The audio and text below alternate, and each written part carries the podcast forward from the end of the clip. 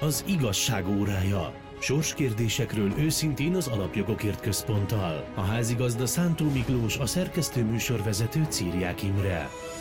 Magyar szabadság. 30 éve szerezte vissza nemzeti szuverenitását az ország. Alapító valamik. Homoszexuális fekete nőként ábrázolja John Adams-t és Benjamin Franklin-t, az Egyesült Államok alapító atyáit egy új feldolgozás.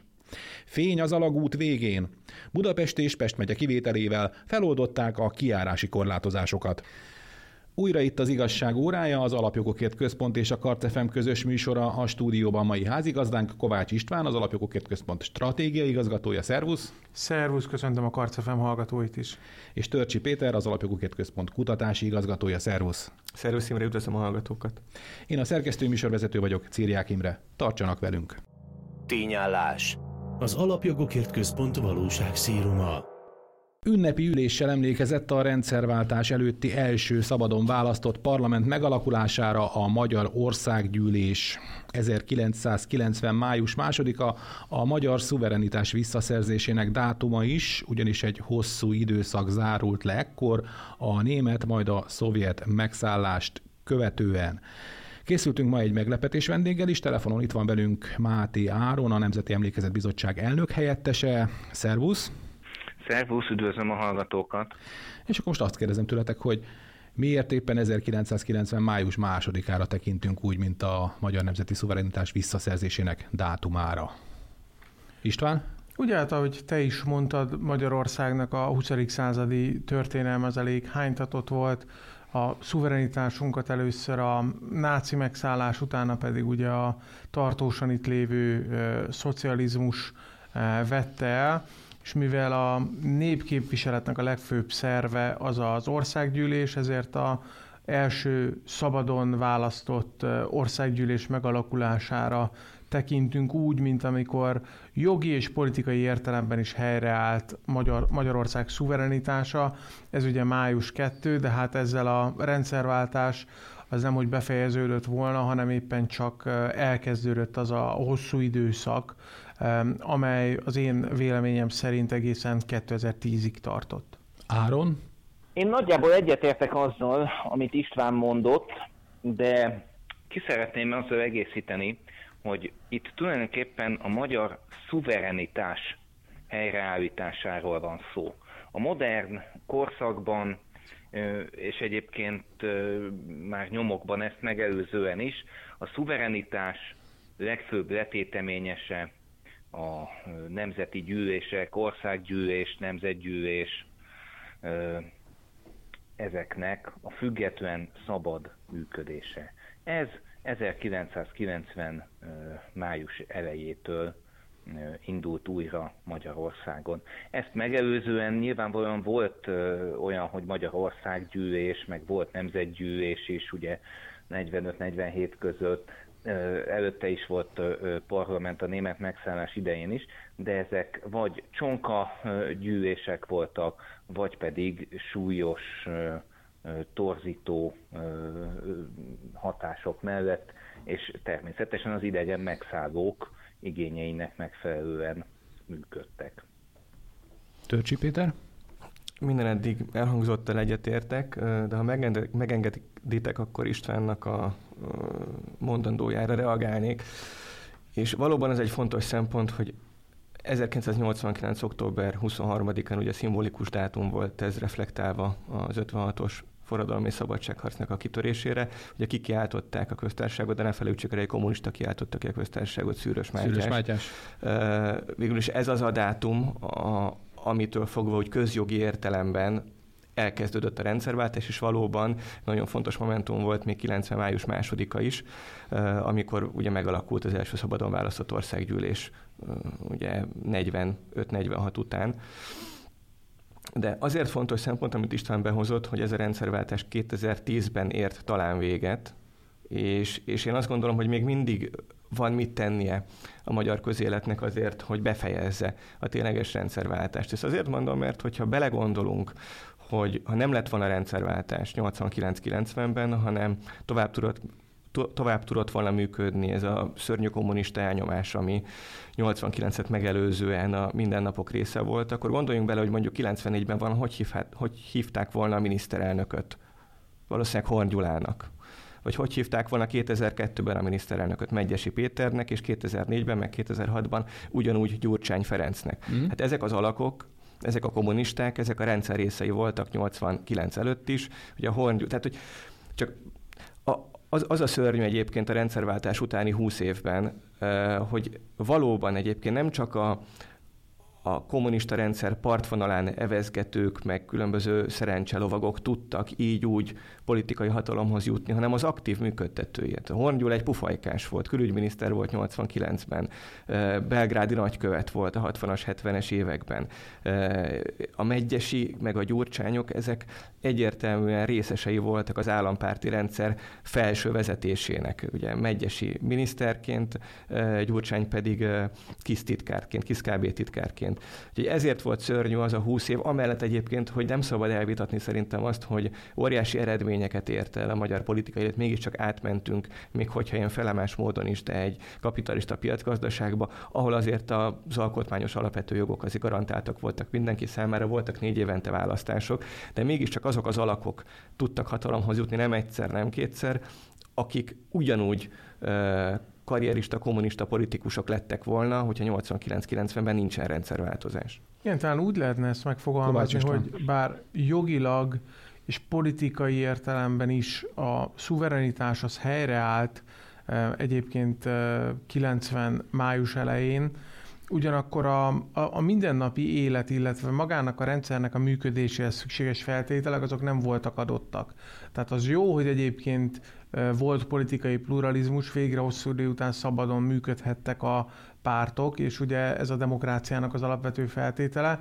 Igen ám, de azt látjuk, hogy egyébként a vagyon, a média, és úgy alapvetően a hatalomnak a, az összes ágense, ami nem a szabadon választott országgyűlés volt, az maradt ugye a volt pártelitnek a, a kezében, és ezzel hát megpróbálták csírájában elfolytani a, ezt a valódi demokráciát, amit ugye az is jól mutat, hogy miután ugye kezdeti lendülettel Antalék megszerezték a hatalmat, utána vissza is tudtak jönni a, vissza is tudtak jönni ezek a kommunisták, akikről Peti beszél, mert ki kell mondani, hogy hát főleg az akkori MSP, uh, de hát a, a mai MSZP-ben is még számos olyan, olyan, politikus van, aki egyébként annak a rendszernek vagy maga is építője volt, vagy büszkén vállalja azt, hogy a jogutóda volt, akár a szülei építették azt, um, akár csak ugye hát ténylegesen és jogi értelemben is jogutódként tekinthető rá. Tehát ebből a szempontból azért nem lehet azt elfelejteni, ugye, hogy itt privatizáció címszó alatt, a vagyon újraosztás alatt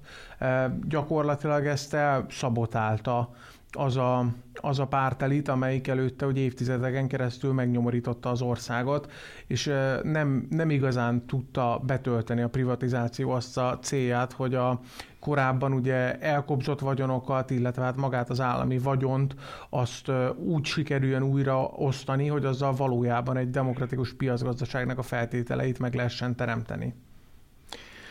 Tehát azt mondjátok, hogy a rendszerváltás az tulajdonképpen még ma is tart, tehát vannak még bizonyos olyan elintézetlen ügyek, amelyek, amelyek talán még most is akuttak, ha jól értem. Áron, szerinted? Most ez nyilván azért nehéz kérdés, mert azért eltelt 30 év. Tehát 30 év után azért, azért tehát nem, nem teljesen életszerű arra hivatkozni, hogy, hogy valamit nem csináltunk meg három évtizeddel ezelőtt, és akkor azt most kéne. Nyilván a helyzet is változott, meg ez egy kicsit olyan, amikor, amikor a felnőtt ember arra hivatkozik, hogy, hogy de hát nem ér a nevem, mert ő annak idején nem, nem, nem tanult, akkor tessék, és akkor fogjon valamilyen szakmához. Na most uh, itt a szuverenitás helyreállításának a uh, kapcsán még két apróságot szeretnék mondani. Igen. Ugye volt egy alapvető törésvonal 89 előtt, kommunista párt és az alávetett társadalom. Ez igaz. De volt egy másik törésvonal is, ami ezt függőlegesen metszette. Természetesen nagyon közhelyszerű és, és, és hát kisé elcsépelt, hogyha két névvel jellemzően, Posgai Imre az egyik oldalon, és a másik oldalon pedig hát ugyebár a kulturális évet állandó pápája tulajdonképpen Acél György. De szeretném, és bocsánat, önmagam szavába vágok, tehát ez ez az ellentét már ugye a jövőre nézve is kivetíthetővé válik a rendszerváltás után.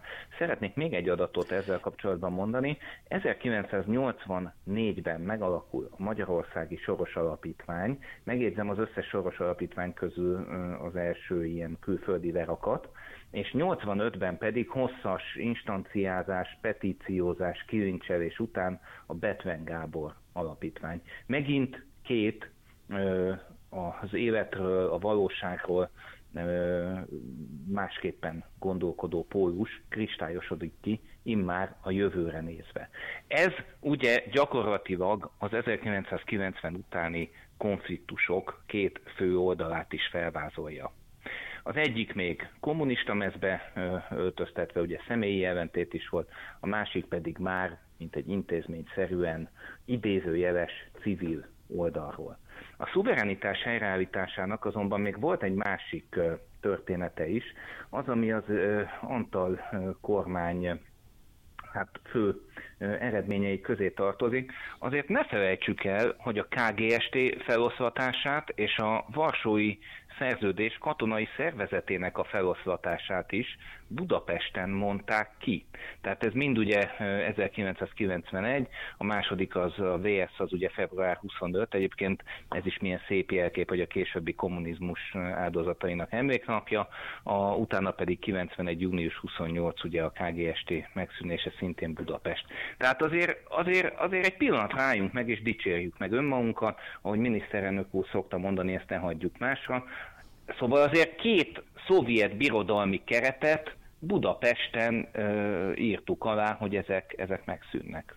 Hát, és azt, azt se felejtsük el egyébként, Mit hogyha már itt Áron megemlítette a jelenlegi miniszterelnöknek a nevét, hogy ő volt az első ellenzéki politikus 89-ben Nagy Imre temetésén, aki egyébként az akkori ilyen ki nem mondott, meg iratlan szabályokat felrúgva, abban az ominózus beszédében elmondta, hogy menjenek a ruszkik haza és ezen ugye mindenki ledöbbent, mert pont ez volt a lényege, meg az álságossága, én azt gondolom a rendszerváltásnak, hogy a, az elitek, a reformkommunisták, meg a későbbi SZDSZ-nek a, az előtszervezete, meg az akkor gyülekező értelmiségiek és szakemberek, meg ki tudja, minek nevezték meg magukat, azért kitalálták ezt a békés átmenetfordulatot, aminek pontosan az volt a lényege, hogy, hogy és itt hántsunk le minden összeesküvés elmélet szagú dolgot erről a, a, az egész történetről, de mégiscsak az volt a lényeg ennek a békés átmenet mögé sorakozó e, tömegeknek, akik, a, akik alapvetően reformkommunisták voltak, és a megalkuvó ellenzékiek, akik még egyszer mondom az SZDSZ köré csoportosultak, hogy előkészítsék azt a potenciális együttműködést, ami ugye 92-ben a demokratikus karta tüntetések sorozatán meg is valósult, tehát az, hogy az állampártot az SDS, mint az ellenzék legerősebb pártja kiengedte eh, a karanténból, és ugye ez azt eredményez, hogy 94-ben egyébként zokszó nélkül és mindenféle gátlásosság nélkül ők egyébként összeálltak. Tehát volt egy olyan előkészített eh, paktum, hogyha tetszik, eh, ami, amiben nem fért bele Orbán Viktornak az a beszéde, amit 89-ben elmondott és talán innen eredeztethető az az ellentét, ami a Fidesz és az SZDSZ között később, ugye már a 90-es évek első felében kibontakozott, és ugye ami később, egy évtizeddel később ugye engedhetetlen ellenségekké váltak egymással, ami teljesen érthető, mert az SZDSZ az első adott pillanatban ugye elárulta a rendszerváltást, csak ugye sokakban ez úgy van meg, és egyébként ez nem egy téves feltés, hogy ez 92-ben valósult meg a demokratikus karta tüntetések során, nem ez, ez korábban korábbra datálható ez a rendszerváltásnak az elárulása, hiszen ugyan a felszín alatt alakult ki ez a békés átmenet sztori, amiben egyébként ők kompromisszumokat kötöttek már az állampártnak a reform Egyébként ez is egy álságos dolog, hogy reform oldalával. Hát voltak egyébként intelligensek az állampártban, meg kevésbé intelligensek, az intelligensebbek rájöttek arra, hogyha magukra aggatják a reformjelzőt, akkor talán elkerülhetik a felelősségre vonást, és marad nekik pálya, amit tudnak majd focizni a, a demokratikus Magyarországnak a keretein belül is.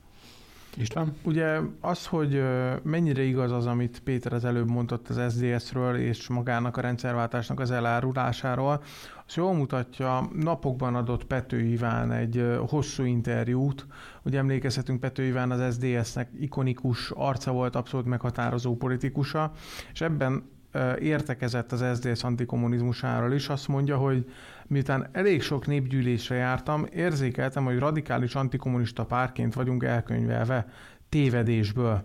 A dolgozó nép számára összecsúszott a kommunista rendszer ellenessége a szimpla antikommunizmussal. Tehát Pető most már itt történelmi távlatból beismeri, hogy az SDS az egyáltalán nem volt az a radikális antikommunista párt, aminek ugye annó tartották, e, és nagyon sokan úgy gondolták akkor valóban, hogy itt az SDS-ben csupa olyan szakemberek meg értelmiségek ülnek, akik a kommunizmust élből tagadják, miközben a valóság az az volt, és erről tanúskodik Petőnek a nyilatkozata is, hogy egyáltalán nem, hanem tulajdonképpen már kezdettől fogva azt készítették elő, ami utána MSZP-SZDSZ koalícióként megvalósul, és még egy szimbolikus pillanatra hadd hívjam fel a figyelmet a, a közelmúltból. Ugye ezen a bizonyos ünnepi ülésen... Az emlékülés, igen. Az emlékülésen. Hát ha megnézzük, akkor a ellenzéki képviselők közül talán a Dúró Dóra volt bent, meg, meg, meg talán még valaki. Ketten voltak. A Volner. Meg Igen. a Volner, tehát két független képviselő, akiknek nincsen közük a, az előző rendszerhez, de hát azért az mégis egy szimbolikus jelentőségi, hogy, a, hogy az MSP, meg a DK, illetve az SDS-nek a különböző velünk élő mutációi, ők egész egyszerűen bolykottálták ezt az ülést, hiszen ők nem voltak érdekeltek abban, hogy egyébként megtörténjen a rendszerváltás. Ahogy Péter is mondta, ők még most is hatalmon lennének, hogyha nem történik meg a rendszerváltás. Ugye Gyurcsánynak volt egy érdekes nyilatkozata ezzel kapcsolatban, megint elszólta magát, ugye összet után már sokat szól. Azt mondta, hogy azzal indokolt a távolmaradásukat, hogy árulók és elárultak nem ünnepelhetnek együtt. Hát ez, ez de Valóban, igazat nem? mondott. Igazat igen. mondott.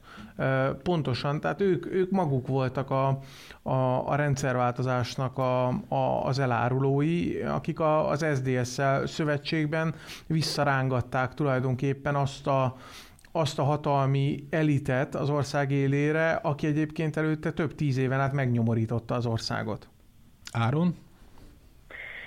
Én ehhez a, az SZDSZ kérdéshez annyit szeretnék mondani, hogy miközben azért nem vitatnám el azoknak a személyes kiállását, akik mondjuk a SETA-t, tehát a szegényeket támogató alapot létrehozták, működtették, vagy mondjuk akik repülőegyetemeken, a szamizdat mozgalomban részt vettek.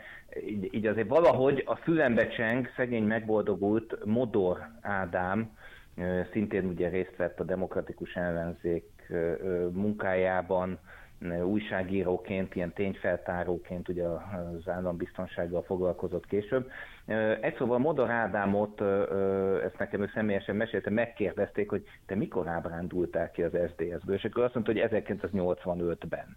Tehát annyi, hogy ez megint a szuverenitás kérdésről árulkodik, ki hogyan képzelte el a kommunizmus utáni Magyarország jövőjét. Ugye már ekkor fölbukkant az, hogy hogyan értelmezzük a harmadik utat, vagy egyszerűen a magyar önrendelkezés egyik válfajaként, vagy pedig, ahogy Vásárhelyi Miklós egy 89-es interjúban ezt említette, hogy tulajdonképpen a szocializmusnak valamiféle új verziójaként, amit persze lehet ilyen mindenféle piacpárti, piacbarát köntösbe öltöztetni, de valójában tulajdonképpen ugyanannak a társadalmi jellegű kulturális marxizmusnak az újjáélesztése. Valóban volt egy ilyen vonulat, ez a demokratikus szocializmus, meg egyéb ilyen, egyéb, de ez viszonylag gyorsan elhalt annak idején. Ez ugye... Bocsánat, azért annyira gyorsan nem, mert ha belegondolunk, ugye Tony Blair, meg, meg az ő ideológus, a Giddens professzor, ők, ők ebből egy külön Gyurcsány ilyen... példaképe volt mind a kettő. Hát ilyen, ilyen új étszát kovácsoltak ebből, ugye az ezredforduló környékén, tehát azért, azért ez, ez nem volt annyira komolytalan ötlet. Azért azt ne, ne felejtsük el, hogy itt valóban sokszínű volt már a, a, az elnyomó rendszer alatt is a ellenzékiség, mert itt volt például Demszki Gábor és Kisköre, a, az eltén, akik balról bírálták a rendszert, és vörös kokárdás tanácsköztársaság megemlékezést szerveztek. Tehát amikor Demszki arról beszél, hogy őt egyébként bevitték a rendőrségre, meg kiallgatták, az nem azért volt, mert ő a rendszer megbuktatásán dolgozott volna, hanem egyébként ő vörös kokárdás tüntetés szervezett, mert ő szerinte nem volt elég baloldali a rendszer, és ezért vitték be. És külön érdekesség egyébként, hogy, hogy hogy azok a diákok, akik akkor utána segítettek felderíteni már egyetemista korukban ezt a szélső baloldali, még a rendszeren belüli szélső baloldali szervezkedést, köztük megtaláljuk egyébként Csillag Istvánt és Forgács Imrét, ugye Gyurcsány minisztere lett később mind a kettő, illetve azt a Fazekas Mariannát, aki a ELTE közigazgatási jogi tanszékén tanszékvezető, és most független professzorként ugye a CEU mellett demonstrált. Tehát ők annyira ügybuzgók voltak már a 70-es években, hogy ők önként vállalták a BM-mel való együttműködést annak érdekében, hogy a Demszkijék szélső baloldali kis körét fel lehessen deríteni, de aztán látjuk, hogy összenőtt, ami összetartozik, mert később azért ők szoros egységben dolgoztak azon, hogy újra leronthassák az országot. Hát az SZDSZ kemény állat fizetett azért, amiért elárulta a rendszerváltást, nem? ez... Egy pillanatra azért itt, amit István mondott, tehát a, a 70-es éve, sőt, tulajdonképpen már 1968-ban volt először olyan, hogy, hogy, Máti hogy ilyen szélsőbalos maoista gyerekek, ugye ők március 21 tanácsköztársasági privát megemlékezést akartak tartani, úgyhogy ez a vonulat ez akkor elindult, és a 70-es években tényleg volt ilyen története a Demszkinek is. Utána a 80-as években, amikor őt mondjuk a hatóságok zaklatták, akkor, hogy úgy mondjam, akkor már nem ezt a vonalat vitte. Azt nem tudom, hogy mennyire meg hogyan ábrándult ki és miből, de, de azért ezzel tartozunk a történeti hűségnek. Péter? Hát ez egy érdekes kérdés, hogy komoly árat fizetette az SDS érte. Az SDS, mint párt, azt lehet mondani, hogy igen, mert ez, ez a párt megszűnt talán 2013-ban. Mondtak jogerősen a bíróság, hogy az SDS nevű párt az többé nem tud létezni.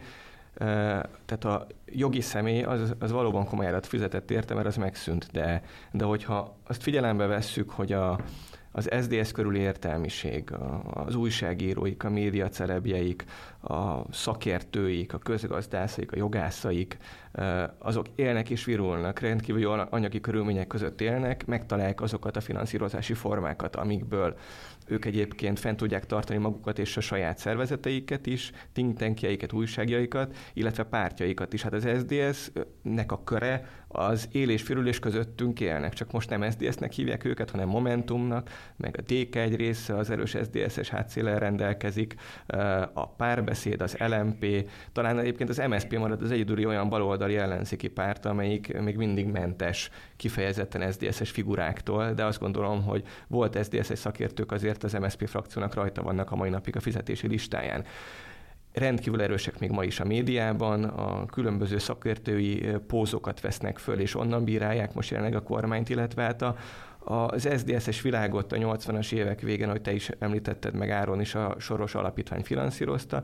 Most már nem a Soros Alapítvány finanszírozza, hanem az úgynevezett Open Society Foundations, ami több alapítvány volt evődik össze, ugye, és az Egyesült Államokban Soros György nevéhez fűződik, és Magyarországon most nem egy lerakata van, hanem a fene tudja mennyi, 10x, és ezek az emberek most ott vannak körülöttük, és ugyanazzal a vehemenciával bírálják a, a normális nemzeti szuverenitás alapján álló Magyarországot, mint hogy ezt tették a 80-as évektől kezdve egyébként napjainkig. Tehát Persze, az SDS párt az, az meg, megszűnt, de, de nehezebb dolga van szerintem a mai magyar szuverenitás, szuverenistáknak, mert nem az van, mint mondjuk 87-től a szabad kezdeményezések hálózatának a megszületésétől egészen mondjuk 2010-ig, amikor az SZDSZ késett a parlamentből, hogy volt egy párt, és akkor tudták a szuverenisták, hogy ez az a párt egyébként, amelyik globalista és abban érdekelt, hogy Magyarországnak minél rosszabb legyen, meg a magyar embereknek minél rosszabb legyen, és minél kevesebb területe legyen az önrendelkezésének Magyarországnak. Most ez nem egy pártban manifestálódik, hanem van sok millió kis párt, újság, gondolkodói körök, cégek, egyebek, ahol ott van ez az SZDSZ-es mentalitás a mai napig. Én nyugodtan mondhatnánk egy kis malíciával, hogy a, a kommunista nem vészel, csak átalakul. Tulajdonképpen ez történt, a, ez történt az SZDSZ-szel, illetve annak politikusaival, meg hát azzal a szellemi körrel, aki mindig is mögöttük állt. Azért azt ne felejtsük el, hogy ennek a pártnak, illetve hát ennek a szellemi oldudvarnak már a megszűnése kor, meg a megszűnése után is volt annyi hatalma, hogy érdemi befolyást tudott gyakorolni egyébként a baloldalon politizálókra. Még jogilag létezett az SDS, technikailag már nem, amikor ugye a Bitó szalomban meggyőzték a MSZV-s politikusokat, hogy Bajnai Gordon legyen a miniszterelnök, utána láthattuk, hogy a Vona Gábor pálfordulását is ugye hogyan szentesítette, e, idézőjelben ez értelmiségi kör, tehát én maximálisan egyetértek azzal, amit Péter mondott, hogy hát Persze, hogyha úgy nézzük, hogy volt SDS egykor, és egy meghatározó parlamenti erő volt, ma meg nincsen ilyen párt,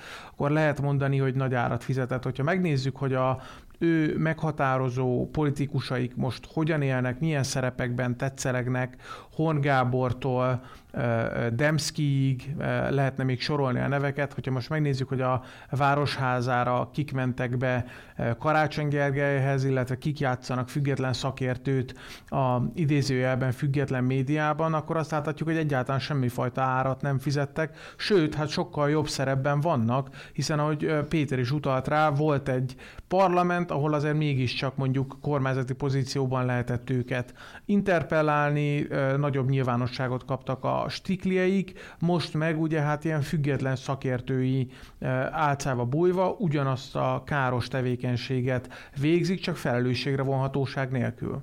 Áron?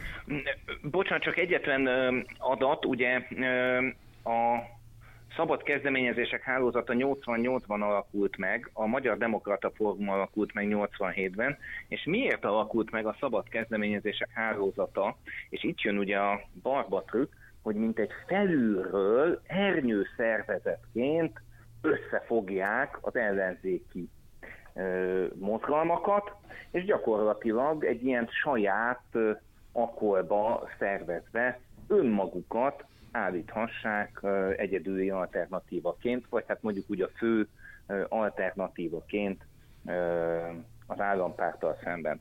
Na most egyébként nagyon izgalmas lenne végignézni ennek egy ilyen bő száz éves, sőt inkább 120 130 éves hagyománya van Magyarországon, amit ugye hát Tamás Gáspár Miklós a két forduló között, az első szabad választások két fordulója között 90 tavaszán így fogalmazott meg, hogy SDS vagy Mucsa, nincs harmadik út. Tehát ugye a magyar szuverenitásra Mucsaként lehet ebből a szemszögből tekinteni. Számomra ez egyáltalán nem a magyar ugar, hanem hát hogy egy másik költőt idézek, nekem nem térképet állj. E, e, egy pillanatig hadd reflektáljak Áron által elmondottakra, hogy Péter. ez, ez az SZDSZ-es mentalitás, amit Áron is emlé, említett, hogy SZDSZ vagy Mucsa, ez a mai napig minden ízében jelen van a magyar közéletben. Onnantól kezdve, hogy Brug Gábor, az SZDSZ egyik volt fő ideológusa, ezt leírja egy cikkben talán a népszavában, hogy ameddig a vidéki magyar, most elnézést őt idézem, de vidéki magyar sutyó rétegek nem ébrednek rá arra, hogy itt a haladás útjára csak a liberálisok meg a szocialisták tudják állítani az országot, addig itt nem fog történni semmi, és ezt hoztam fejtegeti nem tudom én hány hasában keresztül, értelmiségiként. Addig egyébként a, a világnézetileg a baloldalhoz sorolható magyar médiumok szórakoztató műsoraikban is rendre készülnek azok a egész estés sorozatok, amelyekben bemutatják a főváros ált, fővárosi liberális értelmiség által elképzelt vidéki magyaroknak a teljesen elmaradott helyzetét és világnézetét és viszonyait, ahogy vidéken élnek. Hát most nem akarom megnevezni ezeket a sorozatokat, de biztos tudjátok, hogy melyekre gondolok. A nagy csatornákon ilyenek futnak, tehát hogy a, az értelmiségi szellemi műhelyektől kezdve egészen a popkultúrának a minden nappaliba bejutó tartalmaikig. Ez a gondolkodásmód, ez a mai napig jelen van, és én azt gondolom, hogy hogy ez vérlázító egyébként, mert, mert van egy szűk értelmiségi kör Budapesten, akik valamilyennek lerajzolják a vidéki Magyarországot. Egyébként azt a több mint 9 millió embert, aki nem a budapesti értelmiségi körhöz tartozik egyébként, és, és erre nincsen egyébként komoly reflexió. Pedig érdemes lenne ezekről a kérdésekről is beszélnünk, és ez ugye a 80-as évek óta velünk tart. Tehát a 80-as éveket megelőzően is megvolt ez a népi urbánus vita egyébként az állampárton belül, és ez nem fog tudni elmúlni mert látjuk, hogy mai napig vannak olyan követői, nagy média felülettel rendelkező követői, akik ezt felszínen tartják, és pocskondiázzák egyébként a, a normális, a magyar nemzetben gondolkodó vidéki embereknek a többségét. Én csak annyit szeretnék hozzátenni, hogy ez a ugye ez az élcsapat gondolkodás azért ez valahol mélységesen bolseviki dolog, mármint ha egyáltalán élcsapat gondolkodásról beszélünk. Ugye hát Rákosi Mátyás is panaszkodott, hogy neki 9 millió fasisztával kell építeni a szocializmust, neki ugye nagyon nehéz a helyzet. Csak még egy mondat, hogy még csak eufemizmusokat sem használtak az SZDSZ-esek soha. Hát a 90-es plakáton az volt, hogy tudjuk, merjük, tesszük. Ebben benne volt az, hogy ők és senki más.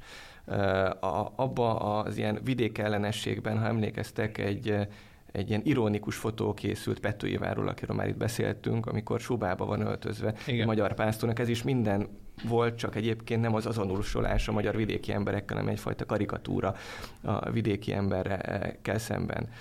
És amikor 2014 környékén, vagy 2014 előtt az SZDSZ értelmis, SZDSZ-es értelmiség Heller Ágnessel, Lovász Lászlóval, Bitó Lászlóval, és még Lovász Zoltán, bocsánat,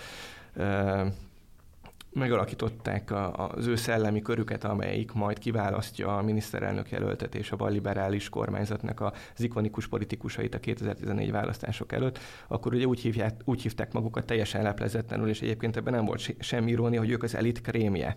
Tehát, hogy semmi kendőzetlenség nem volt abban, ahogy ők egyébként tekintettek magukra, és ezt még ugye a közvélemény elé is tárták mindig. Nagy sikerük volt egyébként.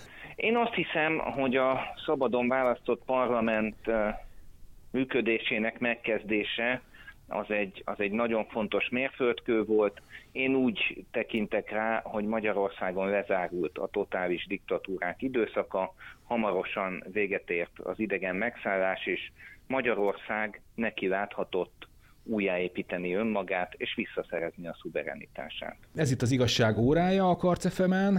Rövid szünet után folytatjuk. Máté Áronnak, a Nemzeti Emlékezet Bizottság elnök helyettesének nagyon szépen köszönjük a közreműködést. Én is köszönöm. Az igazság órája. Sorskérdésekről őszintén az Alapjogokért Központtal.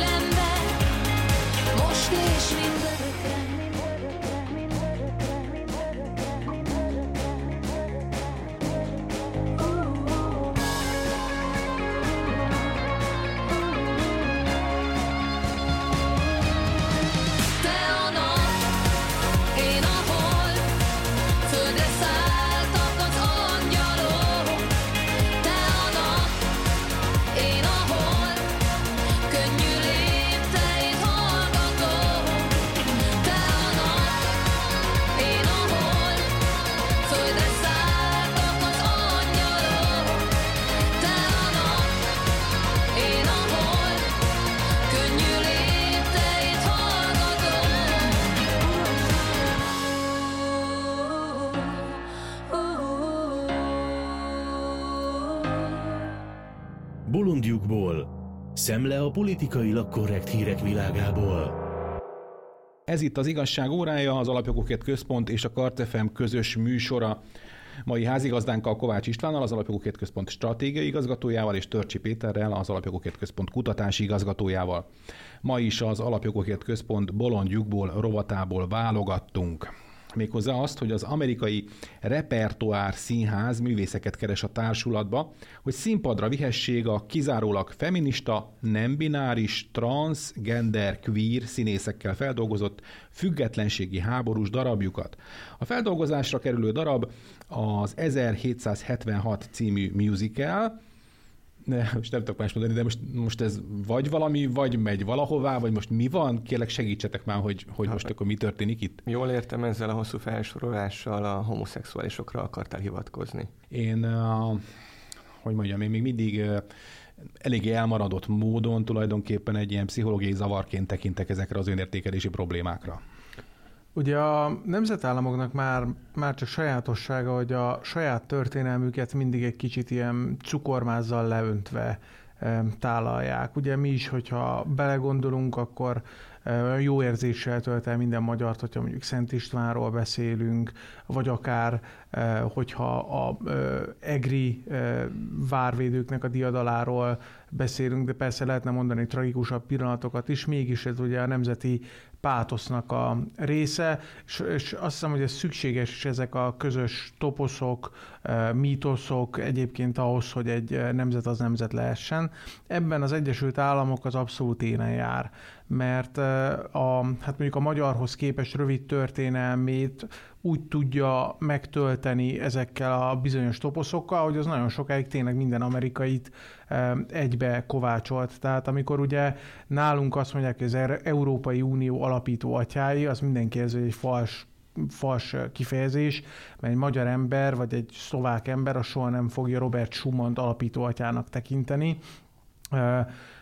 De az amerikaiaknál valóban ezek a, ez a bizonyos founding fathers, ugye alapító atyák, ez egy ilyen visszatérő gondolat, a közös múltnak a, a része, amit mindenki elfogadott. Ugyanilyen egyébként a függetlenségi háború, és még egyébként a nemzetet abszolút megosztó, de végül egységbe kovácsoló ugye polgárháborút, polgárháború is igen. úgy tudják tálalni, hogy, hogy arról rengeteg ugye hollywoodi film született, nem az, hogy a legeslegutóbbi időkig nem arról volt hogy megbélyegezték ugye a déli államokat, ugye a Robert E. Lee-nek szobra van a kongresszus épületében, Még.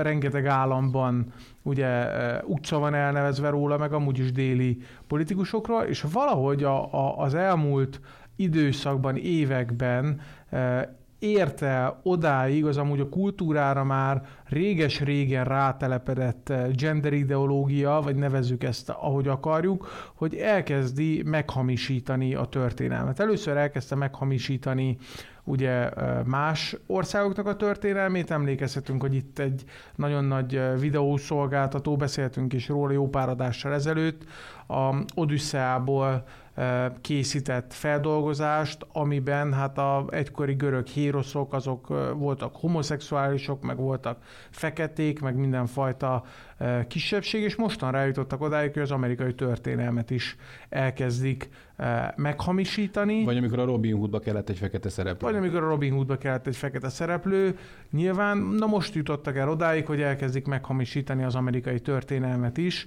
és ezzel tulajdonképpen azt a nemzetegységet, amiről itt hosszas felvezetőmbe beszéltem, amelyik tényleg egybe kovácsol népeket szerte a világon. Amerikában megmondom, ez különösen igaz, mert ez egy annyira heterogén társadalom volt kezdettől fogva, hogy nagyon-nagyon szükség volt ezekre a közös toposzokra, közös nemzeti mítoszokra. Ez kezdik el ugye megmérgezni a saját ideológiájukkal, ezzel még tovább növelve azt a társadalmi megosztottságot, ami amúgy is neki köszönhető.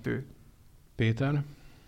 Szóval azon, azon töprengtem itt, hogy, hogy mennyire bátrak ezek a rendezők vagy ötletgazdák, akik ezt a komplet őrületet kitalálták, mert azért, ha ránézünk az amerikai társadalomra, azt lehet látni, hogy még a demokrata, tehát a liberális baloldali szavazók is közelebb állnak a centrumhoz, mint amilyen balszére elment a demokrata pártnak a vezetősége, és a mögöttük álló szellemi holdudvar, lehet ide érteni a popkultúrát működtető hollywoodi színészeket és az ottani celebeket, vagy a New York környéki ilyen különböző politikai aktivistákat, akik nálunk is egyébként ilyen szélső baloldalinak tekinthetőek lennének. És ugye ez az őrület, amiről most beszélünk, en- ennek a két világnak, tehát a hollywoodi ostoba popkultúrának és a, a szélső baloldali, ilyen marxista, kommunista mm, keleti parti elitnek a, az ilyen torz szerelem gyermeke. Ö, hogy Azért, mondom, azért gondolom, hogy bátor lépés ez az ő részükről, mert egy átlag demokrata szavazó is, hogyha főleg ha délen él vagy Texasban, az valószínűleg a pisztolytáskájához nyúl. Mert, mert ahogy István is mondta, azért vannak olyan történelmi mértföldkövek, még egy olyan megosztott és nagyon heterogén társadalomban is, mint amilyen az amerikai, amelyeket azért nem lehet kigúnyolni, meg, meg becsteleníteni, meg, meg egyáltalán viccet csinálni belőle, és, és hogyha valami ilyen, akkor én azt gondolom, hogy a, a, a függetlenségi háború és az, azután létrejövő független nemzet, politikai nemzet, ami a mai napig egyébként jellemzi Amerikát, és a függetlenségi nyilatkozat az egy olyan dokumentum, ami előtt még az egykori rabszolgaként tartott feketéknek a leszármazottai is fejet hajtanak, és nem, persze elkezdődött egy vita, ez is a szélső baloldalnak az egyik ilyen terméke, hogy most akkor George Washingtonra hogy kell tekinteni, hát volt nem tudom, megint 200 vagy 300 rabszolgája, de hát mégiscsak ő az Egyesült Államoknak az első elnöke és atya. Tehát egy olyan nemzeti e- egységet kovácsoló uh, sztoriból űznek gúnyt és becstelenítek meg, aminek szerintem nincsen többsége. Tehát, hogy ez, ezen a két szélsőségen kívül, ami az egyik a keleti, a másik a nyugati partot jellemzi, én nem gondolom, hogy komoly tömegek mondanák azt, hogy mennyire jó, hogy újra gondolják végre a függetlenségi háborúnak a sztoriát, és a musicalben, ami amúgy is egy ilyen gyalázatos műfaj, viszik viszik színpadra gender, queer, meg nem, nem, nem is tudom tényleg felsorolni ezeket a különböző szexuális orientációkat, amiket itt felolvastál az elején. Szóval azért ez egy komoly dolog abból a szempontból, meg pláne, hogy azért az Egyesült Államoknak a másik fele az, az meg tényleg úgy gondolkodik ezekről a dolgokról, mint hogyha nálunk mondjuk valaki a himnusz gyalázná meg. Tehát, hogy azért nincs bocsánat, szóval azt nem tudjuk egy ilyen hihihehével elintézni, hanem annak komoly, legalábbis politikai következménye lenne, hogyha valaki mondjuk, vagy Szent Istvánból ilyet. Csak Gondoljunk csak arra, hogy amikor... Hát, hát ők az elmaradottak, hát őket kéne lekötözni a székbe, és megnézetni velük ezt a nagyszerű művet. Én azon gondolkoztam, hogy, hogy mit lehetne még így átdolgozni. Tehát kik azok a híres történelmi alakok, akiknek, a, akiknek az élete hasonló feldolgozásra szorul, mert egyébként annyira konzervatívak voltak. Tehát mondjuk mi lenne, hogyha a Szent második János pá- pápát játszaná majd legközelebb egy fekete homoszexuális nő? De közel járunk hozzá egyébként már a pápa sorozatokat nézve, hogyne, már hogyne, nagyon vagy, közel. vagy, vagy hogyha Amerikánál maradunk, akkor mi lenne, hogyha Ronald reagan játszaná egy ilyen, egy ilyen uh, latino, uh, homoszexuális vagy, uh, vagy queer amerikai állampolgár. De ne is legyen amerikai állampolgár, ill- illegális bevándorló. Mint elnök. a- a- azért most ezeken, ezeken még így mi viccelődünk, de hogyha valaki egyébként azt mondta volna néhány évvel ezelőtt, hogy, hogy Amerikában egy olyan színdarabot fognak bemutatni, amelyikben a, a, az alapító atyákat, akiknek még egyszer hangsúlyozom, olyan kultusza van egyébként az amerikai társadalmon belül, mint nálunk Szent Istvánnak. Őket a történelem hamisítás áldozatául úgy ejtik egyébként, hogy mondom, hogy fekete homoszexuális nő fogja őket játszani, akkor azon is nevettünk volna. Tehát azok az abszurdnak szánt példák, amiket én itt az előbb mondtam, azok lehet, hogy néhány év múlva már a valóság lesznek. Hát és gondolom, nem tudom tartalmilag, hogy néz ki ez a musical, de hát nyilvánvalóan akkor a Bill of Rights-ban szerepel már az LMBTQ embereknek a jogkiterjesztése is. Hát, hát, hát csak arról fogsz, hát nem, Sőt, a arról Magna szól. Chartában, nem? A progresszió aktuális problémái után ellenkérelem rovatunk következik. Ellenkérelem. A józanész jegyében. Vidéken, azaz Budapest és Pest megye kivételével feloldotta a kijárási korlátozásokat hétfőtől a kormány. Itt a vége, fussal véle a járványnak? Nagyon jó lenne, hogyha um, így lenne. Én azért senkit nem akarok um, okvetlenül bátorkodásra biztatni. Azt láthatjuk, hogy Magyarország és egyébként a régió többi országa is kiemelkedően teljesített a járvány elleni harcban, összehasonlítva akár olyan nagy általunk ugye idealizált nyugat-európai államokkal, mint ö, mondjuk ö, Svájc, vagy Franciaország, Franciaország. vagy az Egyesült Királyság, tehát sokkal-sokkal súlyosabb ö, árat fizettek ezek az országok nálunk, és ez, ez két dolog kellett. Egy az, hogy a kormány megfelelő időben megfelelő intézkedéseket tudott foganatosítani, a másik pedig az embereknek, a magyar társadalomnak a e, fegyelmezettsége, e, betartották ezeket a, a, az intézkedéseket. E, Tehát én továbbra is csak arra tudok biztatni mindenkit, hogy egyébként hiteles információkból tájékozódjon, kövesse nyomon a kormánynak a sajtótájékoztatóit, az operatív törzsnek a sajtótájékoztatóit, és mindig annak megfelelően járjon el. Péter? Azt gondolom, ezért fontos ez a, az eltörő szabályozás a központi Magyarország régióhoz és a, az ország többi részéhez képest. Itt el, elindultak ilyen politikai viták, hogy Budapestet miért kell időzőjelesen zárva tartani, még a vidék kinyithat. Ennek pusztán egyszerű, racionális okai vannak. Az, hogy a közép-magyarországi régióban és Budapesten a legnagyobb a népsűrűség, itt ennek a legtöbben. Nyilvánvalóan, mivel sűrűn az emberek, ezért könnyebben terjed a vírus és fontos az, hogy mivel azt lehet látni, hogy a Budapesten kívüli részén az országnak egyre laposabb lett a vírus terjedésének a görbéje. Nyilván egyébként a lakosság fegyelmezettsége és a szigorú intézkedések miatt, egyébként Budapesten is egyre jobbak az adatok, de mégis mivel a nagy a népsűrűség és, és nagyobb az érintkezési lehetősége az embereknek, ezért volt indokolt, én azt gondolom, ezt az eltérő rendelkezést az ország többi részére is Budapestre vonatkozóan meghozni. Ahogy István is mondta, mivel nagyon ki, kiemelten jól teljesít Magyarország és ez a régió, közép-magyarország, vagy közép-európai régió az egész világon a vírus elleni védekezésben, ezért bízunk benne, hogy minél hamarabb el lehet érni majd azt a pontot, amikor visszatér az élet a normális kerékvágásba, hiszen nyilván az első és a legfontosabb szempont ebben a válságos helyzetben az, hogy minél több magyarnak az egészségét és az életét meg lehessen óvni. Tehát ennél fontosabb, én azt gondolom is lehet egy kormányzat számára, meg úgy általában a társadalom számára sem. De a második fontos szempont, és ami szintén egyébként az embereknek a, az életét és a boldogulását érinti, az meg a gazdaságnak a helyreállítása. Tehát nyilvánvalóan védekezni kell, ameddig lehet, hogy a vírus az ne terjedjen, és hogyha úgy terjed könnyebben a vírus, hogyha a munkahelyek újra kinyitnak, és, és az iskolák újra kinyitnak, akkor nyilván ezt a határidőt ezt tolni kell, amíg lehet.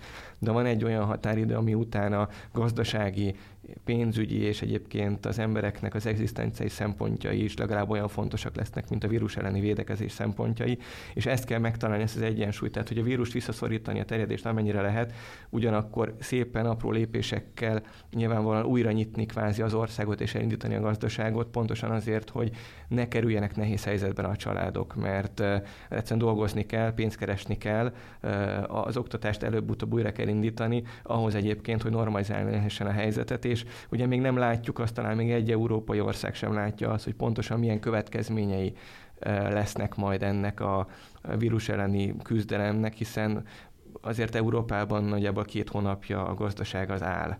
Persze bizonyos szektorok azért így úgy működnek, de azért nagy részt itt egy komoly leállás volt, és nem tudjuk még pontosan, hogy mekkora erőfeszítéseket kell tenni majd azért, hogy ez újrainduljon. Bízunk benne, hogy ez minél hamarabb meg fog történni, és bízunk abban, hogy egyébként a vállalkozások és a, a, a, az emberek, akik dolgoznak, ezt viszonylag könnyű áldozattal fogják átvészelni. Én azt gondolom, hogy azért, hogyha sikeres lesz ez a hibrid rendszer, amit most bejelentett a kormány, és ami szerepel az új hatályba lépett kormányrendeletekben, ez minél hamarabb egy kevésbé hibriddé tud alakulni, és az egész országra kiterjedően egyfajta könnyítés léphet majd életbe, akár már nyáron. Ennyi fért már az igazság órájába, az Alapjogokért Központ és a Karcefem közös műsorába. Köszönjük a megtisztelő figyelmüket. Kovács Istvánnak, az Alapjogokért Központ stratégiai igazgatójának köszönöm. Köszönöm szépen. Törcsi Péternek, az Alapjogokért Központ kutatási igazgatójának is hálásak vagyunk, hogy itt volt a stúdióban. Köszönöm szépen. És természetesen megköszönjük a hallgatóknak is a megtisztelő figyelmet. Búcsúzik a szerkesztő műsorvezető is, Círiák Imre, a Viszonthallásra. Az igazság órája. Sorskérdésekről őszintén az Alapjogokért Központtal. A házigazda Szántó Miklós, a szerkesztő műsorvezető Círiák Imre.